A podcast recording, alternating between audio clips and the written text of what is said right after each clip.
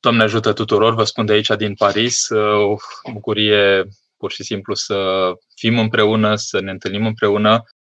Sigur că întâlnirile acestea sunt o probă de comunicare și de supraviețuire în niște condiții în care suntem un pic consemnați la domiciliu. La mine se fac vreo 10, să spunem, zile de când nu prea am ieșit din casă, am ieșit minimul, adică nu prea am ieșit. E o probă pentru noi toți și o probă, să spunem, de rezistență, știți? Dar rezistența asta, întâi de toate, este o rezistență lăuntrică pe care trebuie să o cultivăm și pe care o căutăm. Uh, sigur că fiecare din noi căutăm resurse și m-am gândit pur și simplu că uh, ar fi grozav să reușim cumva împreună să dibuim împreună, să schimbăm cumva așa impresiile noastre, experiența noastră, să Uh, funcționăm cumva într-o relație unii cu alții, să ne bucurăm unii de alții și să uh, rezistăm, dacă pot să spun așa, într-o împreună căutare. O să cer un pic îngăduință doar să pot la rândul meu să distribui. După cum observați, am dat un titlu întâlnirii noastre, deși scopul principal e efectiv să ne întâlnim unii cu alții. Deci o să răspund la întrebări, în măsura în care o să știu, dacă nu o să puneți întrebări prea dificile.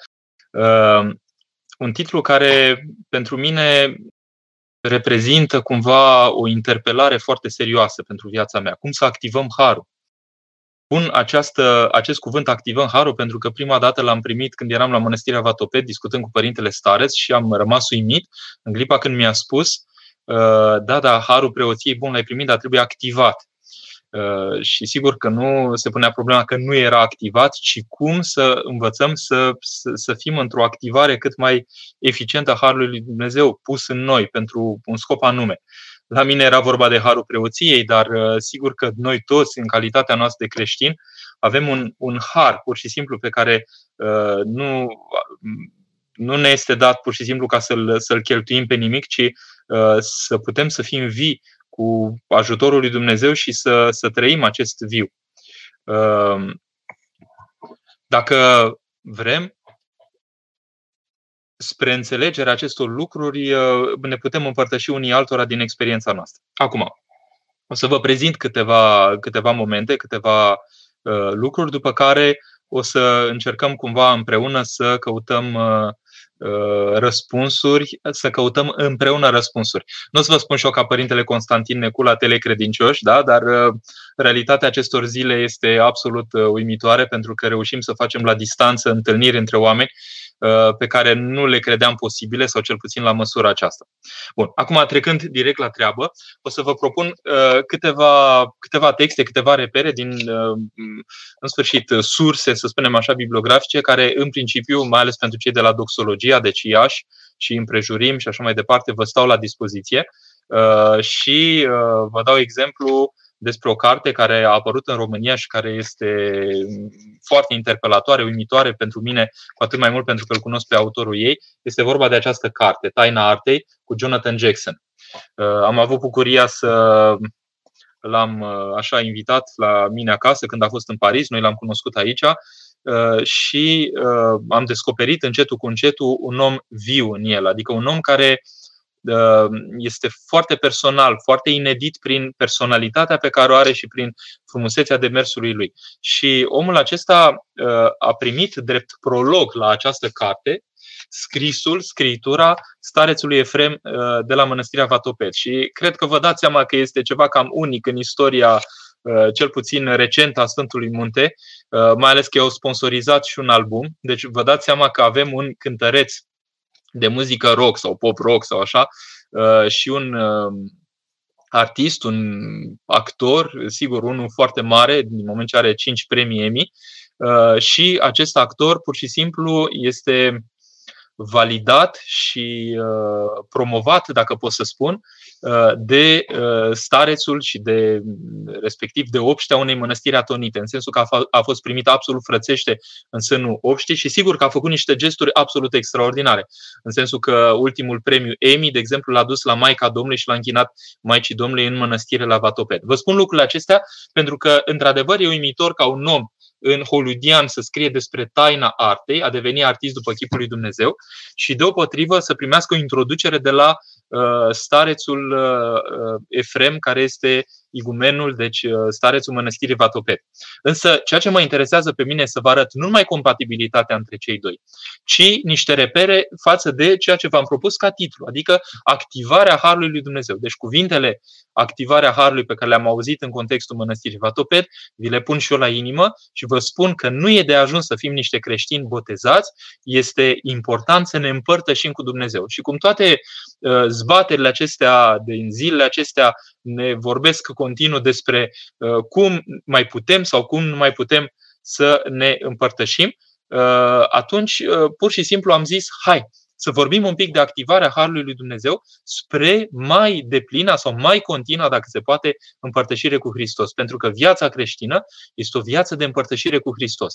Uh, sigur, pentru cei care merg din an în Paști la biserică, adică de două ori pe an, așa să spunem așa, de Paști uh, aproape implicit, pentru că nu prea poți să stai acasă când se ia lumină la biserică, înțeleg foarte clar, dar anul nou, în sfârșit, poate mai săltăresc așa, poate nu-l prind foarte tare, Uh, sau poate merg la un botez și după aia mai merg la cununie și poate eventual la înmormântare. Deci pentru oamenii puțin obișnuiți cu ritmul bisericii, uh, sigur că ceea ce spunem noi, realitățile acestea pe care, de care vorbim noi, sunt niște realități un pic din afară, adică ce mai vor și oamenii ăștia de la noi? Nu mergem destul la biserică. Da? E, destul acesta nu există. Adică, vedeți, Dumnezeu, întâi de toate, este o taină pentru noi. Adică Dumnezeu pe de o parte îl cunoaștem și pe de altă parte uh, rămâne misterios, rămâne o taină și ne dă așa senzația efectiv pe care o aveam, uh, poate în adolescență, eu cel puțin așa, când te îndrăgostești și uh, nu ai siguranța câștigării uh, celui iubit și în același timp ești într-o tindere, într-o tindere continuă și cauți pur și simplu uh, să te apropii de Dumnezeu și să-L aprofundezi. Adică ți-e dor pur și simplu de cineva și vrei să te apropii și mai tare. Sigur că, hai să fim realiști, noi nu tot timpul simțim dorul acesta, dar putem învăța să ne apropiem de Dumnezeu prin vocea și prin mărturia celor care îl trăiesc mai deplin decât îl trăim noi. Deci, revenind acum la tema întâlnirii noastre, uh, vă spun pur și simplu că simțirea Harului lui Dumnezeu nu depinde numai de noi, depinde efectiv de Dumnezeu ca dar al lui, dar nu depinde numai de Dumnezeu, depinde efectiv de cum ne raportăm noi la Dumnezeu. Da? E, e o taină efectiv pe care suntem chemați să o trăim. E, ca să trăiești taina asta, trebuie să conștientizezi că e o taină, adică trebuie să îți dai seama un pic că nu e o chestiune care se lasă manipulată de noi, în sensul că apăsăm pe butonul Dumnezeu și gata, lucrurile se întâmplă minunat în viața noastră. E, e clar că e ceva viu în care trebuie să intri și să aprofundezi. E, și Bun, întrebarea care se pune e foarte clar. Bun, Dumnezeu vrea să ne mântuim, dar eu vreau? Adică eu ce fac față de El? Uh, nu numai că să spunem că vreau, hai să spunem că vreau, dar ce fac concret ca eu să-L câștig pe Dumnezeu în viața mea. Da? Deci asta este miza. Uitați, mă întreabă Tiberiu aici, Uh, pentru a deveni călugăr trebuie neapărat să avem glas? Nu neapărat, stați liniștit. Nu neapărat glas din ăsta în exterior, dar un glas către Dumnezeu lăuntric, astfel încât lui Dumnezeu să-i fie drag, să ne asculte, aș zice că este foarte important. Nu putem doar să fim prezenți rugându-ne și dobândim pacea spletească și urmarea lui Isus Hristos, Bă, da, asta zic și eu. Că, vedeți, când un om devine călugăr, eu nu știu ce înseamnă să fii călugăr, că nu sunt călugăr, uitați, eu am verighetă, vedeți, dar știu sigur că un călugăr are disponibilitatea de a asculta glasul lui Dumnezeu. Și vă garantez că în, în virtutea acestei disponibilități și uh, Dumnezeu are disponibilitate de a asculta vocea lui, de a asculta glasul lui. Da? Deci există o împreună disponibilitate de a se simți unul pe altul. Doamne ajută, Părinte, spuneți-ne, vă rog, cum putem scăpa de rutina care intervine în rugăciune și de gândurile, de, uh, și gândurile împrăștiate. Să, să știți un lucru. Și eu am primit cuvântul acesta de la alții. Rutina vine dintr-o lipsă a Harului lui Dumnezeu. Exact ce, exact ce spunem aici. Ne trebuie o simțire a Harului lui Dumnezeu pentru ca prin Harul acesta al lui Dumnezeu să, uh, să simțim lucrurile diferit. Adică în clipa când ești obosit stors, de exemplu, și ai venit după o zi de muncă și nu mai ai chef de nimic și nu ești bine și e tâcă, e tâcă, e tâcă, toate lucrurile acestea, da? în clipa aceasta, uh, cumva, asta nu este totul. Adică nu acolo s-a jucat totul, ci începe ceva, începe o ascensiune a ta, începe ceva, uh, să spunem așa, uh, viu cumva, prin care um, tu ești prezent, ești tot mai prezent, dacă pot să spun. Da? Uh, cum se întâmplă lucrul acesta? Uh, vedeți, eu spun activarea Harului lui Dumnezeu, dar concret, nu avem un buton în noi prin care tragi de butonul respectiv și l-ai așa sau ai făcut click pe ceva și se întâmplă. Da? Trebuie să căpătăm un, un, un pic de, de iscusință, de pricepere. Și asta este viața duhovnicească. Adică viața duhovnicească ar fi efectiv sfaturile competente de la unii și de la alții, viul pe care îl transferă alții în viața noastră, astfel încât să ne îndrăgostim la rândul nostru de acest viu. Uitați ce spune starețul Efrem. Vă spun un pic și după aia răspund și la solicitările din online. Da? Uh, Lilia, trebuie să mai așteptați un pic. Da? Uh, cuvântul lui Dumnezeu, înțelepciunea lui Dumnezeu, îi se descoperă de plin omului, celui pe care l-a cinstit cu chipul său. Da? Asta spune starețul Efrem. Dar cărui om îi se descoperă? Deci, vedeți, spune și el cumva întrebarea. Și se duce la înțelepciunea lui Solomon, 1 cu 4, și spune așa, înțelepciunea nu intră în sufletul necioplit. În seara asta vă voi spune niște lucruri un pic inedite, da? Și pentru mine sunt inedite cumva. Dumnezeu nu se descoperă pe sine sufletelor necizelate, necioplite, ci dorește comuniunea cu sufletele delicate, sensibile la frumos. Exact așa, știți că occidentalii rămân cu gura căscată când întâlnesc ortodoxia noastră. Da? Rămân cu gura căscată, dar când întâlnesc uh, la bază un om care este neșlefuit, necioplit, sunt șocați cumva, pentru că ei, prin cultura lor, prin uh, civilizația pe care o poartă, sunt cumva deseori, nu spun toți și nu așa punem nivelator pentru toată lumea, dar sunt mai ciopliți ca noi. Uh, Arhimandritul, adică Sfântul, Sofronie Saharov, spunea că occidentalii în clipa când, cum să spun așa, rămân cu ei înșiși, căderea lor e mai, mai lină pentru că civilizația cumva îi ajută. Pe când noi, dacă pleacă duhovnicia, cumva ducem lucrurile abrupt. Ei, avem nevoie de această sensibilitate și această delicatețe. Sfântul Porfirie, recent canonizat, da? ca și Sfântul uh, Sofronie Zaharov, spunea că cine vrea să devină creștin, trebuie să devină mai întâi poet. Eu cuvântul ăsta l-am uh, întâlnit la el că Dumnezeu iubește pe adevărații poeți. Adică uh, se pune valoare pe sensibilitate, pe noblețe duhovnicească. Trebuie să fie un iubitor de frumos, da? îndrăgostit de frumos, nobil, plin de compasiune și de iubire. Și uh, starețul Efrem spune niște cuvinte uimitoare pentru noi. Spune așa că ortodoxia produce cultură, însă o cultură diferită de celelalte. Vă amintiți un pic, fac paranteze așa, după aia răspund, da? Mai îngăduiți-mă un pic să, uh, așa, să zburd un pic în uh, învățătura celorlalți și după aceea, desigur că revin. Uh, spune cu o cultură diferită de celelalte. Dacă vă amintiți un pic de uh, Părintele Rafael Noica și de cultura Duhului, vă dați seama că această cultură a Duhului este o cultură pe verticală. Da? Deci dacă ar fi să v-am obișnuit cu desene, cu chestii din acestea, da? Deci cultura Duhului este o cultură pe verticală și cultura omului este o cultură pe orizontală. Da? Vedeți? Ei, și omul este în. Uh, talentul meu este extraordinar da? de a desena. Uitați, am făcut un omuleț aici. Omul ăsta poate să fie la intersectarea între cele două. Adică între cultura duhovnicească și cultura omenească, strict omenească. Lucrul ăsta e fascinant, întâi de toate că suntem într-o poziție cruciformă. Adică noi se intersectează practic adâncul acesta care se dezvăluie din rădăcinile noastre puse în cer și nu în pământ, da? către către pământ, da? Deci între noi funcționează fluidul acesta care este Harul Duhului Sfânt și cultura noastră strict orizontală uh, poate să se uh, înnobileze, îmbărbăteze, cizeleze, șlefuiască, hrănească din cultura aceasta verticală. Da? Lucrurile acestea sunt foarte importante. De ce? Pentru că degeaba spune Jonathan Jackson că artistul face ca arta și așa mai departe. Păi noi toți, vrei să, noi toți vrem să fim un pic artiști. Adică vedeți un om care caută, care are, știți cu gândăcelul ăla care are niște antenuțe așa foarte sensibile și prinde cumva unda, unda um, um, acestui suflări, boarea de vânt, știți? Și el o prinde pentru că are antenuțele suficient de, de fine să se prindă că vântul bate. Știți cum spune Mântuitorul că bate, nu știi de unde bate, așa e și suflarea Duhului. Trebuie să fii cumva pe fază față de această suflare. Uh, Sfântul Sofronie Zaharov spune că să-L dibuim pe Dumnezeu. Adică noi nu avem o strategie de a ne ține de Dumnezeu. Da? Nu, nu avem, nu tehnica noastră ne salvează pe Dumnezeu în viața noastră. e o taină Dumnezeu, rămâne o taină și în același timp e o taină cum se poate ocupa de o furnicuță ca mine.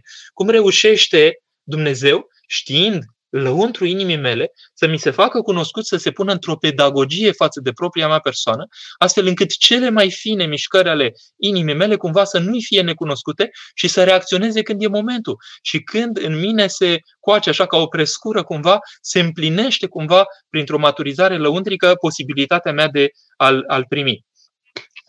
Uh, răspund așa, prin sărite la o întrebare. Uh, Lori, mulțumesc pentru învățături. Ce trebuie să facem când suntem dezamăgiți de minciunile din mass media? Dezamăgiți, cum spuneau și alții înaintea mea cu multă inspirație, înseamnă dezamăgiți, adică scoși din amăgirea pe care o aduceau aceste minciuni. Deci, slavă Domnului că sunteți dezamăgită, mulțumiți lui Dumnezeu și încercați pur și simplu să vă țineți de cel care nu amăgește niciodată, adică care vă dezamăgește în permanență, pentru că de fapt vă, vă ancorează în adevărul care este el.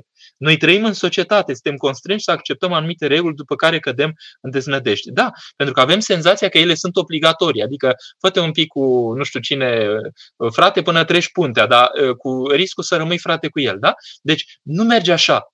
Trebuie să avem un moment al adevărului în, nou, în noi și momentul ăsta al adevărului nu este doar că ne simțim mai adevărat, ci că suntem conectați la adevărul Hristos care uh, nu poate fi fraudat nici de minciunile noastre, nici de înțelegerile noastre, nici de stresurile noastre. Da? Deci să fiți cu toată pacea, Uh, Lori, N, pentru că um, nu, regulile în sine puteți să le, uh, adică transgresarea regulilor se face printr-o libertate, uh, îndrăznesc să-i spun duhovnicească, care vă plasează cumva, vedeți și regulile și câteodată ca niște valuri așa pe mare, dar vedeți și posibilitățile de a merge pe deasupra valurilor. Da? Este o mărturie, efectiv, ce vă spun. Haideți să ne uităm un pic la Arhimandrit Sofronie Saharov. Spune că Ortodoxia produce o cultură, o cultură diferită de celelalte. Deja ați văzut că v-am desenat cultura verticală. Abordarea acestei culturi este dificilă celor care nu sunt cunoscători ai descoperirilor mai presus de firea lui Dumnezeu în Duhul Sfânt făcute omului. Da? Vă citesc din introducerea la, la cartea asta, da? o găsiți, o găsiți uh, la librărie, la doxologia. Deoarece cultura ortodoxă este transcendentă, adică nu se inspiră doar de aici. Iar arta care izvorăște din ea are cu siguranță multe elemente, transced- elemente transcendentale și apofatice, adică dincolo de minte. Ceva, o profunzime care e mai mare decât tot ceea ce ar putea produce omul, țopăind în limitele posibilităților naturale. Hristos se trăiește, însă se trăiește mai presus de minte, de cuget și de simțire. Și mai ales spune ce spuneam și eu adinaori cu alte cuvinte, taina lui Hristos nu se epuizează. Adică Hristos poate să ne vorbească prin mijloace cotidiene lorii ene, vă răspund, dar în același timp să rămână și o taină, o taină neînțeleasă, una, însă una rifnită. Și uh, dă exemplu din Sfântul Nicolae Velimirovici, care spune că uh, greșeala apostolului e că l-a scos pe Hristos din cultura lui, din teatru, cinematograf, muzică, poezie, pictură și artă. Adică ceea ce se întâmplă în sens de artă la ora actuală, l-a cam evacuat deseori pe Hristos și arta aceasta suferă. Împreună cu ea suferă și oamenii care se inspiră din această artă, din această cultură și omul e suferind prin faptul că uh, transmite un fel de Uh, pandemie, să spunem așa, culturală, uh, care nu se mai lasă uh, vindecată, hrănită, luminată de Duhul lui Dumnezeu. Și atunci oamenii suferă pentru că, de fapt, astea sunt produsele pieței. Când intri într-un Carrefour din asta și ai numai produse și nu mai găsești nimic bio, ci toate sunt cu euri și cu toate trăzneile în ele, sigur că la un moment dat eurile acelea se vor găsi și în alcătuirea ta. Da? Și vei simți pur și simplu că uh, există o limitare. Că există o limitare la gust, există o limitare la posibilitatea de a um, de a fi viu, adică de a putea să împlinești în tine lucruri care te duc către împărăția lui Dumnezeu, adică viul acela copleșitor.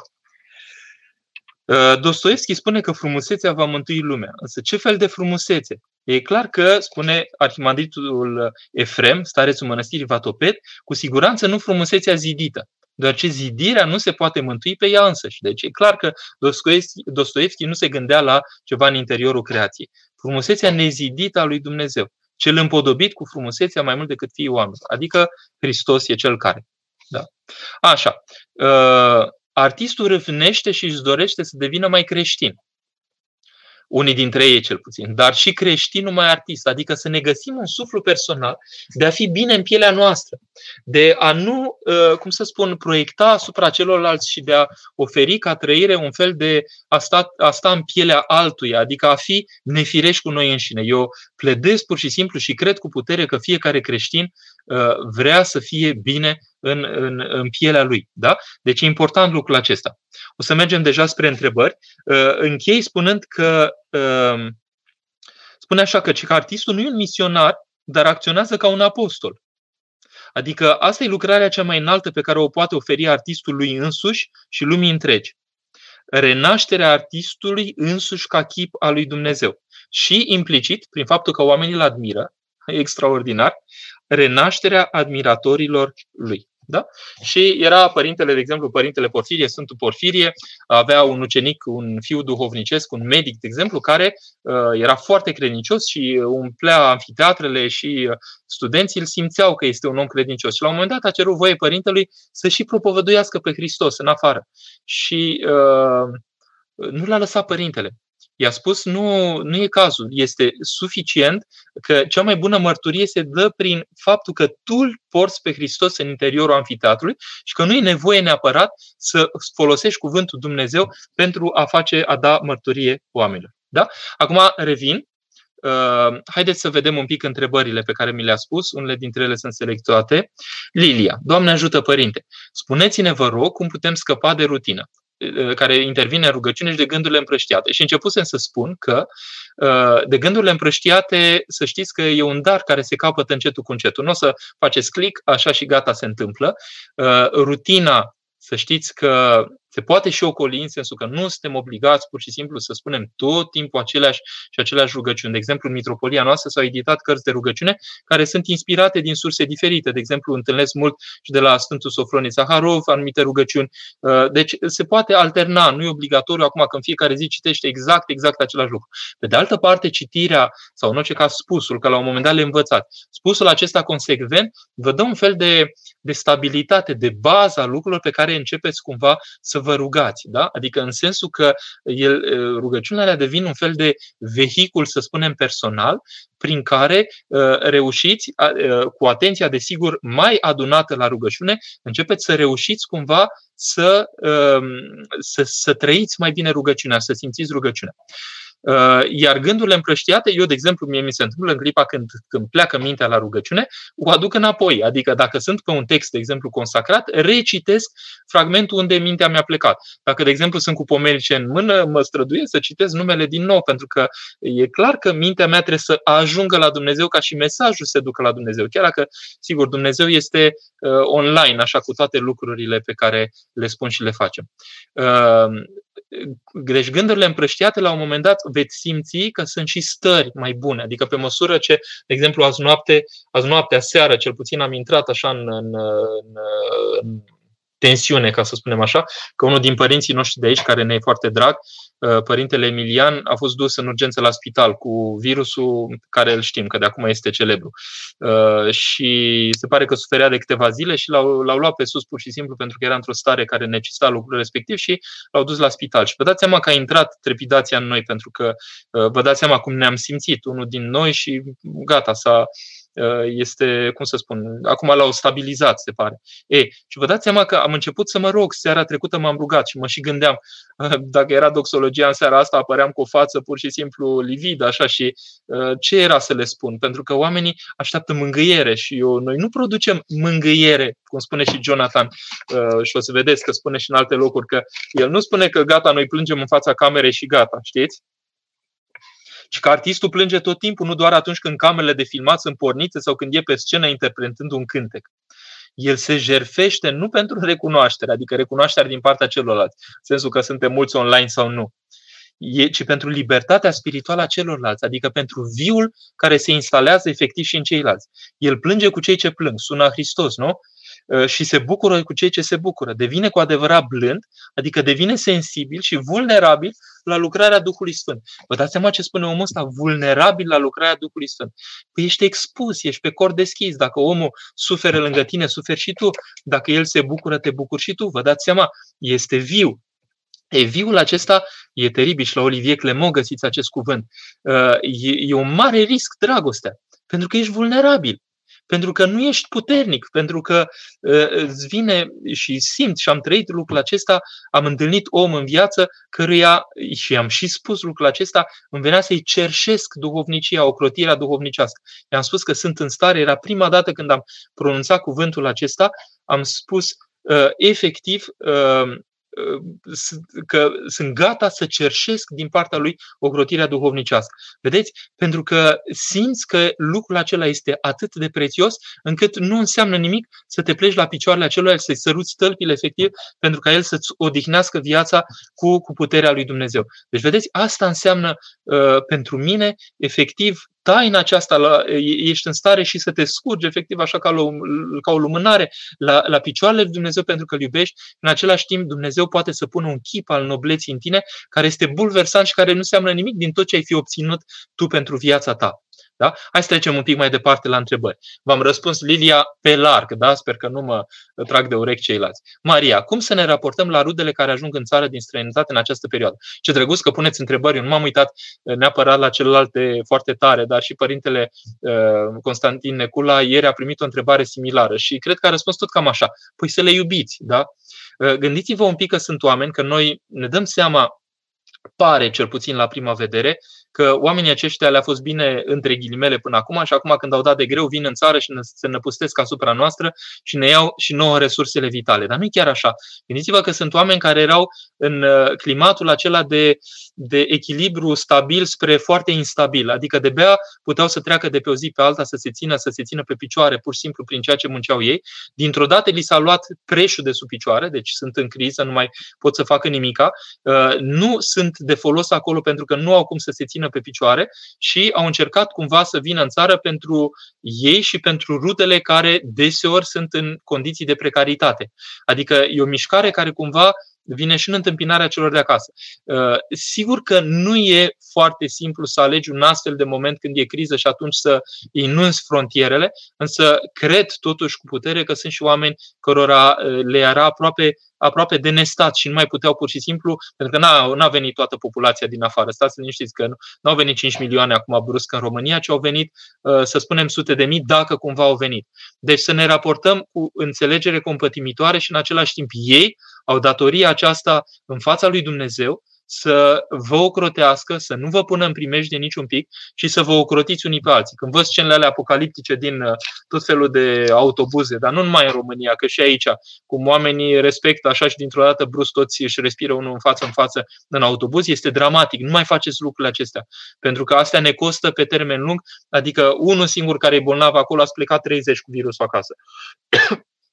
Așa. Uh, deci, în orice caz, să ne raportăm cât mai nobil cu putință, dar să ne ocrotim unii pe alții. Cătălin, vreau să mă împărtășesc. Vreau la biserică în săptămâna mare. Credeți că o să mergem? Sincer, nu, nu bag mâna în foc, da? Uh, nu bag mâna în foc. Uh, Domnica.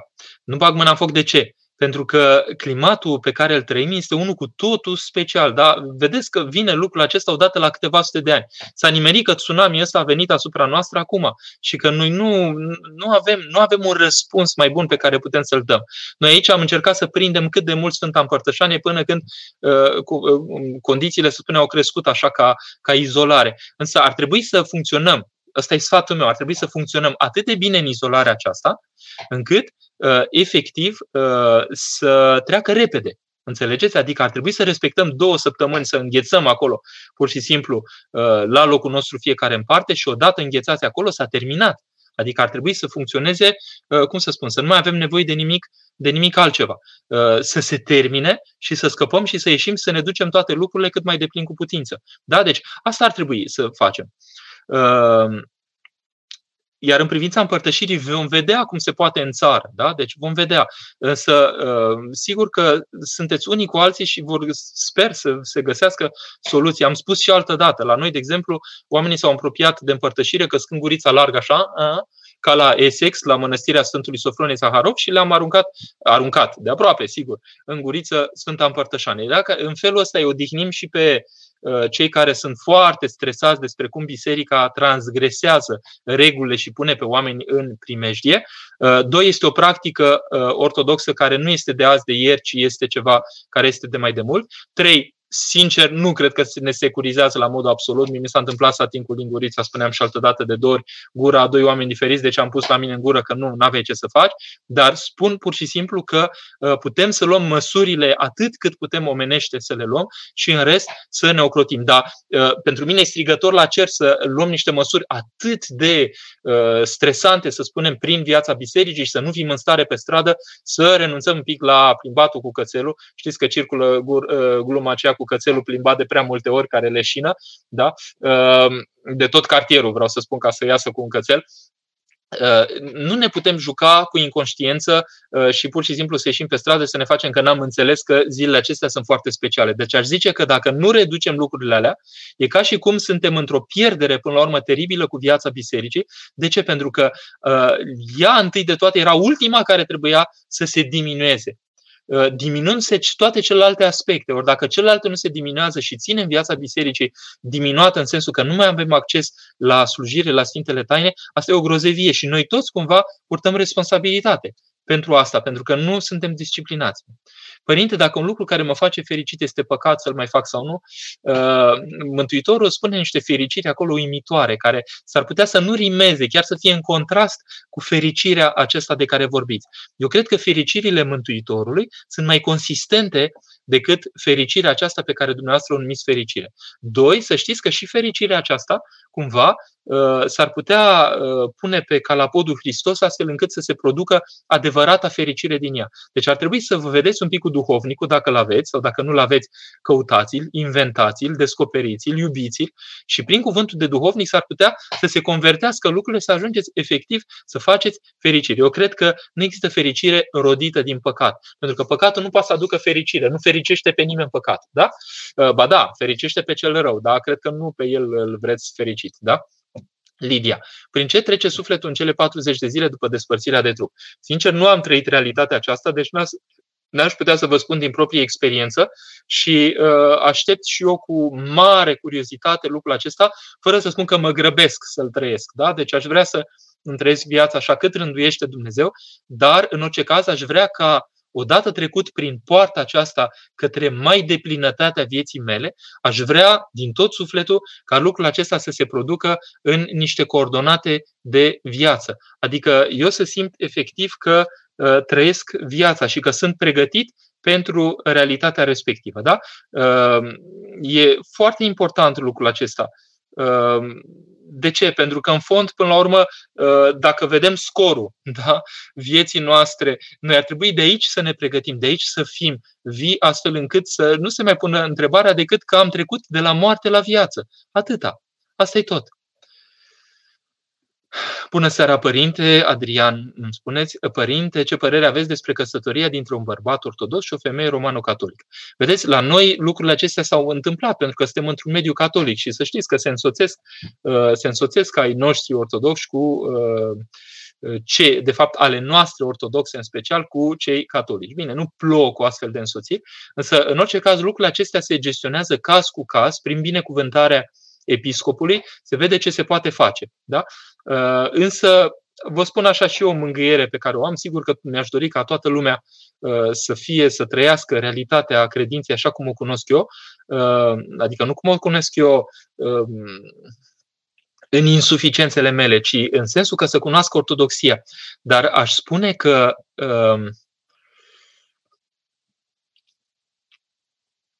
marea majoritate a cazurilor pe care le-am cunoscut eu, în clipa când cel sau cea ortodoxă Uh, pune multă seriozitate în trăirea lui Dumnezeu, mai devreme sau mai târziu, celălalt ajunge și el să guste ortodoxia. Sunt niște realități efectiv pe care le trăim. Deci ei pornesc la drum așa în formula aceasta, dar deseori se ajunge uh, și copiii și, și soții, nu zic în toate cazurile, se ajunge ca efectiv ambii să trăiască ortodoxia. Antonia, cum se va ține învierea anul acesta cu toată situația provocată de COVID-19?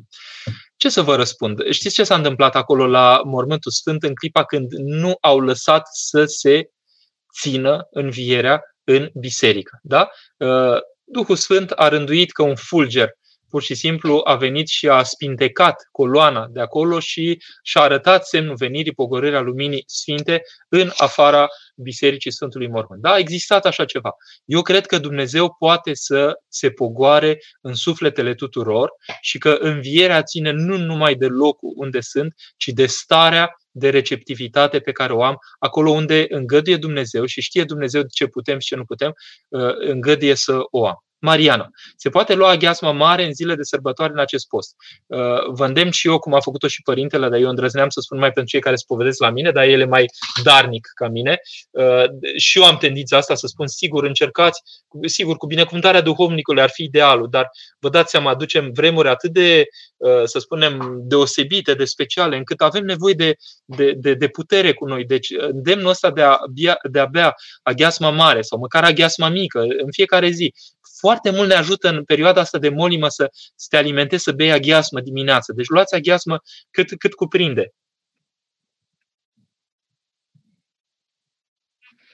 Mai pică ochii că mă uit pe două fluxuri de întrebări. Da? Părinte, ar fi o tâmpițenie să cercetăm ce duhuri ar fi asociate aducerii virusului în țară, raportat la cazurile inițiale, duhuri curvii, al minciunii, al înșelării.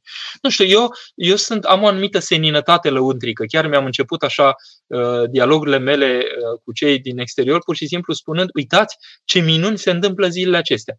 Uitați ce minuni se întâmplă cu noi. Eu găsesc că este un lucru extraordinar. Uitați-vă un pic că uh, Dumnezeu cumva provoacă starea duhovnicească a oamenilor. Vedeți, se pot întâmpla lucruri frumoase, lucruri minunate zilele acestea. Simțim că este ceva viu în pofida faptului că este un urât așa care încearcă să se desfășoare. Adică văd familii pur și simplu că au mai mult timp unii de alții. Ai timp să stai cu copiii, cu familia. La noi se fac rugăciunile împreună. Ne adunăm toți în, uh, în dormitorul meu și al soției mele și facem toți rugăciunea la marginea patului, de exemplu.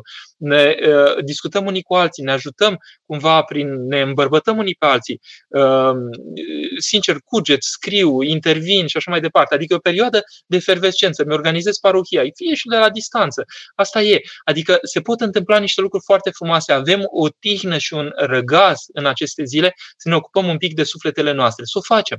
Și eu cred că va rămâne în istoria noastră personală și în istoria pur și simplu așa a lucrurilor care s-au petrecut, va rămâne, uh, cum să spun, perioada asta ca o perioadă în care, deopotrivă, venea apăsarea asupra noastră, dar dacă nu rămâne la nivelul ăsta psihologic, numai cu știri, numai cu îngrijorări, numai cu a, așa tot felul de apăsări care vin, s-ar putea să rămână și cu disponibilitatea noastră lăuntrică de a face ceva cu noi. Și, sincer, e extraordinar. Eu, eu întâlnesc cu oameni și familii și lucruri foarte vii care se întâmplă. Andreea, cum putem dobândi mai multă credință pentru a urma pe Hristos când ne simțim adesea singuri pe cale, ne fiind susținute de oameni din jur care stau departe de Dumnezeu? Andreea, avem niște posibilități de comunicare astăzi la, o, la ora actuală, este extraordinar. Uitați, vă puteți pune la distanță în contact cu oameni duhovnicești. Uitați, luați, de exemplu, de pe internet, pe YouTube, găsiți uh, videourile acestea uh, micuțe, dar extraordinar de dense, de, de, adică un fel de pastile așa de, de concentrat de duhovnicie, dacă pot să spun așa, cu părintele Iosif Atopedinul, de exemplu. Ascultați 2, 3, 4 minute, urmăriți. Eu l-am am spus și în alte locuri, l-am cunoscut personal în sensul că l-am primit, am primit și o dată, măcar o dată binecuvântarea în curtea Vatopedului, dar l-am ascultat, vorbea ca un om căruia Dumnezeu îi descoperea tainele lui. Era un om absolut viu. Și uh, am dat un exemplu. Sunt atâtea filme, atâtea lucruri care vin către noi, care transferă experiență de viață și duhovnicie către noi, încât nu are sens să le pierdem. Adică nu are sens să trecem pe lângă toate lucrurile acestea. Putem să le căutăm pur și simplu. Uh, și singur, acesta e o realitate care e dubioasă, să spunem așa. Cine e singur? Da? În seara asta cine e singur? Uitați, suntem o mie aici. Uh, nu suntem singuri dacă căutăm să nu fim singuri, adică dacă încercăm să devenim eficienți în a lucra. Uh, vreau să vă spun, eu, eu personal, așa, din viața mea, apropo de tema întâlnirii noastre, să activăm harul. Mi-am dat seama, de exemplu, ca preot. Am, uh, în mod normal, am patru liturghii pe săptămână la criptă. Uh, sigur, nu tot timpul slujim toți preoții, însă um, se poate întâmpla, de exemplu, să vrem uh, să ne odihnim între ghilimele, adică să stăm un pic deoparte și să spunem, a, ce atâta liturghia, hai să mai stau liniște, hai că merg duminică că este suficient. Am simțit pe pielea proprie în clipa când mă lenevesc și nu pun acel minim, să spunem așa, prin care uh, pot pur și simplu să, să, să mă țin de Dumnezeu. Adică e un minim totuși de, de bună cuvință, să spunem așa, lăuntrică, prin care pot, să, pot să-L simt pe Dumnezeu. Dacă nu fac lucrul acesta, harul se îndepărtează. Dacă încep să fac acel minim, e ca la școală. Uh, știți, există o, din 10 exerciții, să spunem, dacă faci 6, obții nota 7 sau 8. Adică, cumva, e un minim pe care îl dă Dumnezeu care poate să-ți dea foarte mult ca efect asupra ta. Uh, eu cred că e foarte important să, să ne pese real și să considerăm că fiecare zi este o șansă descoperită din partea lui Dumnezeu să creștem. Uh, Claudiu. Doamne ajută și bucurie de aici din Ardeal. Vom pomeni cu drag. Mulțumesc din suflet. Vă urmărim cu mult interes. O scurtă întrebare. Este adevărat că trăim vremuri de cernere? Voi fi foarte onest, Claudiu. Atâta vreme cât unii dintre noi mor, este o vreme de cernere. Da? Este o realitate. Atâta vreme cât unii dintre noi ajungem, că nu vreau să spun de ceilalți, ajungem să se descopere toată lucrarea aceasta negativă din noi, tot uh, negativul acesta care este la iveală, că suntem toți împreună în casă și uh, ne șlefuim unii pe alții, ne, ne înghiontim și așa mai departe.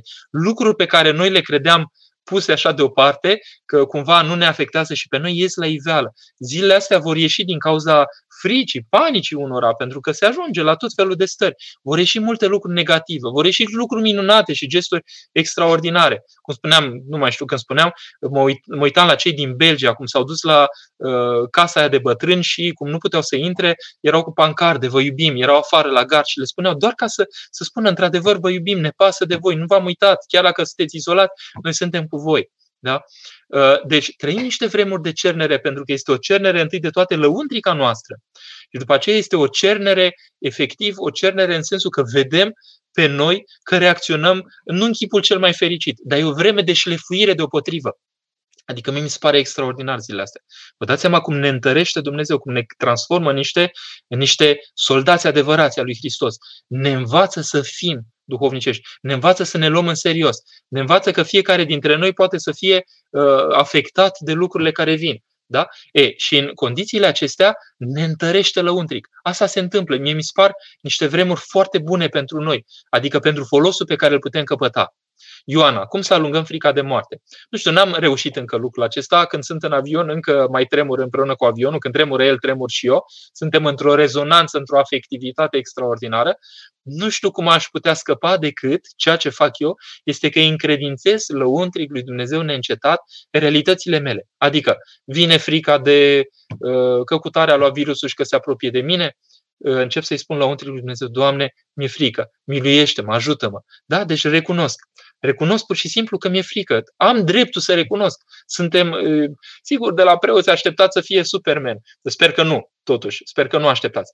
Sper că așteptați să fie niște oameni inspirați de cel care este cel mai om dintre toți și care ne-a dat instrucțiunile de folosire despre cum să ne folosim umanitatea. Dacă asta așteptați de la preot, așteptați, desigur, cuvânt de întărire în măsura în care el a început drumul acesta de a fi uh, om Uh, după umanitatea aceasta efectiv hrănită dumnezește de Hristos. Dar nu putem alunga frica de moarte decât prin încredințări lăuntice. Dacă spunem că nu ne e frică de moarte, îl ispitim pe Dumnezeu. Întrebare. Nu, că, nu știu dacă îl ispitim pe Dumnezeu, dar hai să fim serioși. Ne e frică de moarte, măcar din când în când. Eu am și momente când nu mi-e frică atât de tare și am și momente când mă simt foarte expus. Când ai concretul acesta, mai ales al suferinței, al neputinței, al faptului că a venit ceva peste tine și nu ai răspuns, aici apar fricile. Da? Sau ne întărim, ne îndrăvenim sufletești. Eu cred tocmai asta, Ioana, că zilele acestea sunt foarte favorabile unei astfel de întăriri. Hai să accelerez un pic cu răspunsurile ca să nu mai avem vreo 10 minute, 12 minute, pentru că după aia intru în altceva. Uh, părinte, eu nu am ținut niciodată post. E păcat mare? Cosmin, eu nu sunt pe uh, ideile acestea de, uh, de sancțiuni, să spunem așa, de faptul că uh, bifez faptul că ați făcut un lucru așa nemaipomenit și grozav în fața lui Dumnezeu. Nu, asta e problema. Postul în sine nu este o virtute. Postul este un mijloc prin care. Deci v-ați lipsit doar de o cale de a vă umple cu Hristos. Abia acum am început să țin în fiecare vineri împreună cu familia mea. Minunat! Și nu simțiți că e mult mai bine? Nu simțiți că e diferit? Deci, uh, postul acesta este de fapt un fel de scară, așa, sunt niște trepte pe care, prin, aproape pe nesimțite, să știți, prin, prin ele urcați către Dumnezeu. Deci nu stăm să judecăm acum să vă judece cineva. Eu nu vă judec, nu știu, duhovnicul nu cred că vă judecă, singur nu știu dacă vă judecați, ceilalți nu știu dacă vă judecă, dar ne bucurăm și unii și alții că ați început să descoperiți calea aceasta de a vă duce către Hristos. Antonia, vă salut din Olanda. Doamne ajută, Antonia. Vă mulțumim că sunteți alături de noi în aceste momente. De unde să fiu? Bineînțeles că sunt aici, pentru că ăsta este rostul meu câtă vreme sunt invitat. Da? Când, când nu sunt invitat, adică sunt îndemnat mai curând să mă interiorizez spre cele mele și să le duc în interiorul meu, sigur că și aia e altă binecuvântare. Mirela, în acest an o să ne lipsească denile și, în acel, și acel moment când întreg orașul venea la lumina învierii. Eu vă garantez Așa cum au trăit oamenii în pustia închisorii și au trăit învieri care sunt memorabile și poate mai intense ca prezența lui Hristos decât ce au trăit oamenii în afară. Vă garantez că dacă suntem acolo unde suntem, cu binecuvântarea bisericii și putem atât cât putem, dar lăuntric, vrem să fim cu intensitate cu Dumnezeu, va izbucni Duhul ăsta învierii și va fi așa un tsunami care va, cum să spun, o suflare de vânt puternică care va lua toate acoperișurile. Da? Deci problema este receptivitatea noastră lăuntrică. Asta face ca lumina învierii să nu se simtă. Că noi mergeam la înviere și luam lumină pe lumânare și după aceea mergeam un pic cu ea acasă și aia a fost învierea noastră. Adevărata lumină a învierii este să-L primesc pe Hristos în mine. Sigur că s-ar putea Ferească Dumnezeu să ajungem până atunci să nu putem să-L primim pe Hristos prin împărtășanie. Dar hai să vedem un pic că sunt feluri și feluri de a ne împărtăși. Părintele Cleopa spunea de multe feluri de a ne împărtăși. Împărtășania, și sigur, e tradiția bisericii, împărtășania nu este numai euharistică, adică nu numai prin Sfânta Împărtășanie. Da?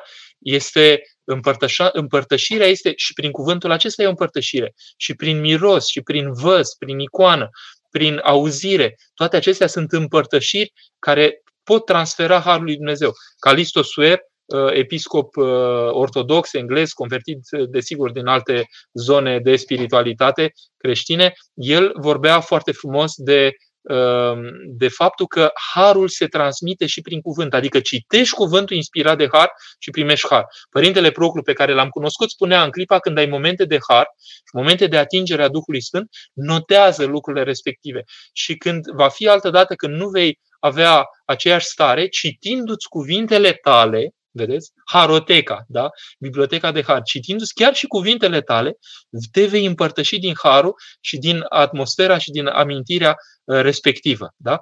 Deci o să ne lipsească deniile și lumina învierii poate că o să ne lipsească așa în, uh, cum să spun, în măsura în care nu ne punem pe o stare de receptivitate diferită față de ceea ce am trăit până acum, ca să putem face față acestei situații excepționale.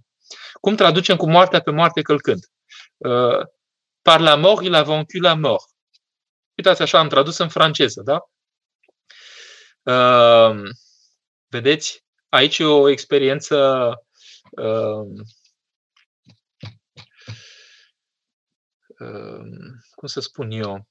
Vedeți, el nu spune cu viața pe moarte călcând, deși Hristos e viața. Adică în sensul că el a gustat moarte și gustând moarte, a păcălit moartea.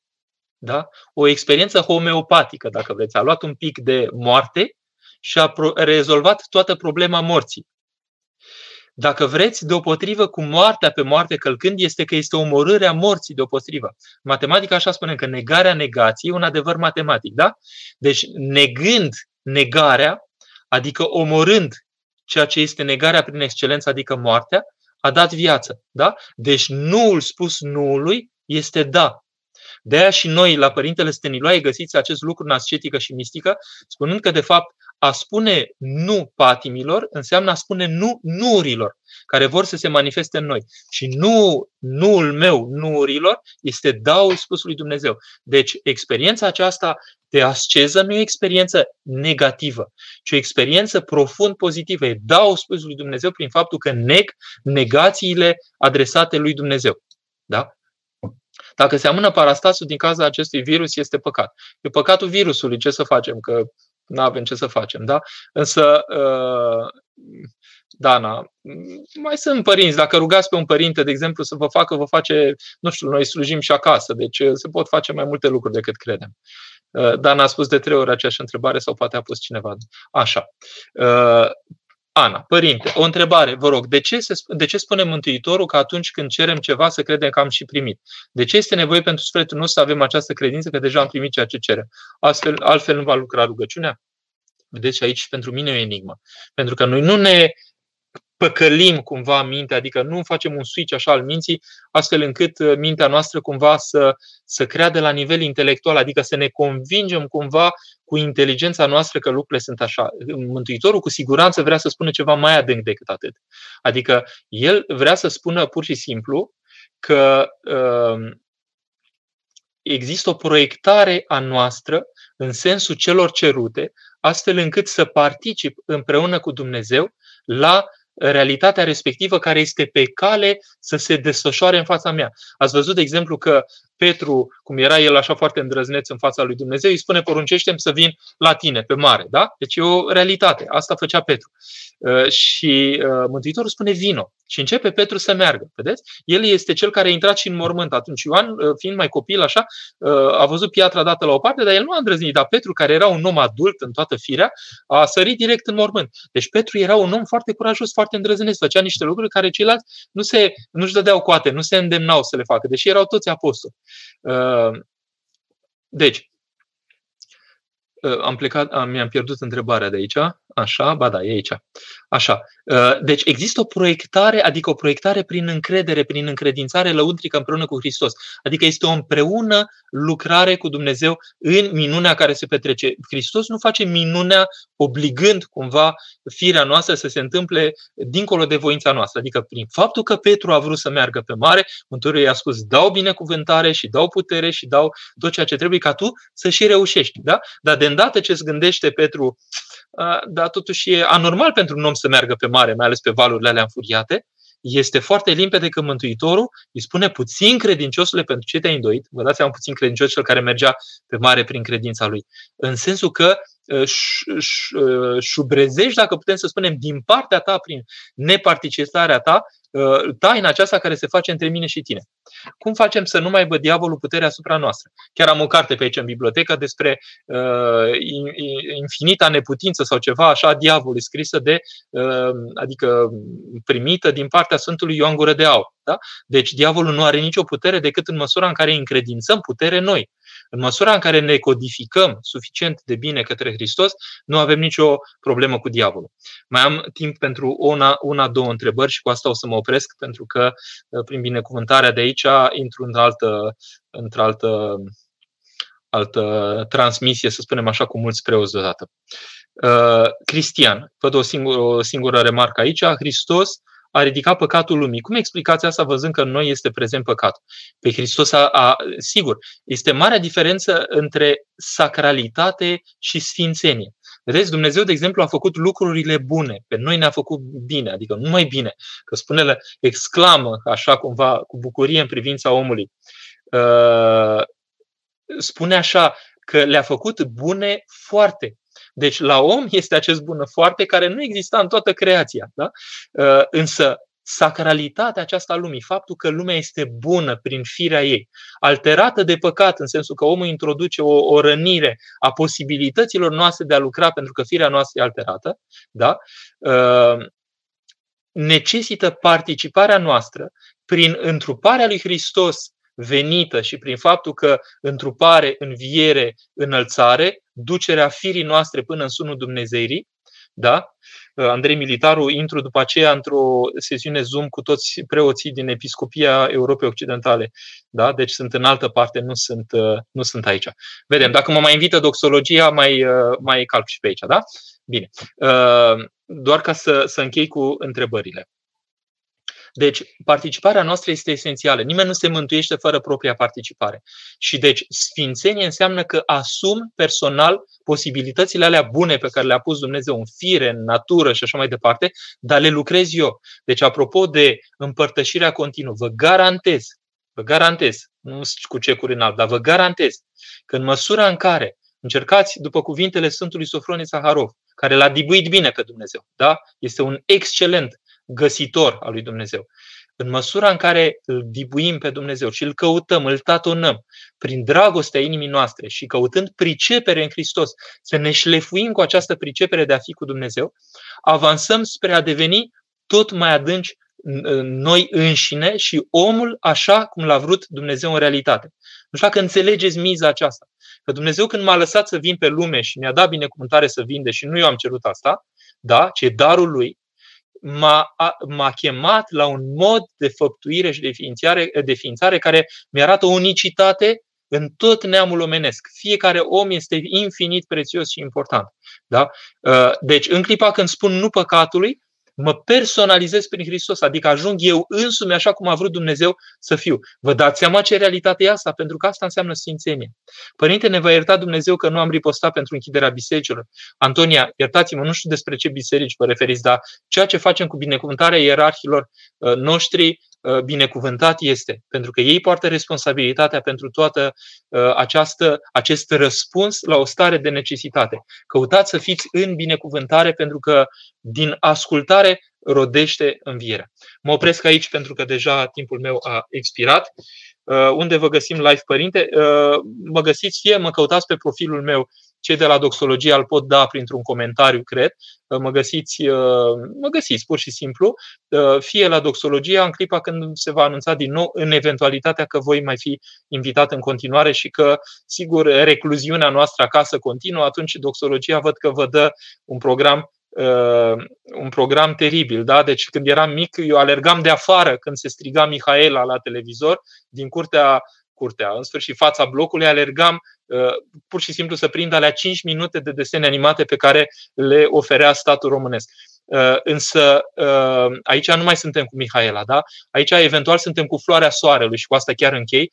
Floarea soarelui este ilustrativă pentru perioada aceasta. Să fim floarea soarelui, adică să fim continuu orientați către Hristos. Așa cum floarea soarelui știe să se orienteze după soare neîncetat toată lungimea zilei. Aș spune chiar și noaptea trebuie să o facem. Da? Orientarea noastră să fie către Hristos. Lăuntric, bineînțeles, că acolo vrea El să strălucească. Bine, Doamne ajută tuturor, necuvântare și uh, să aveți așa întărire și bucurie în Hristos.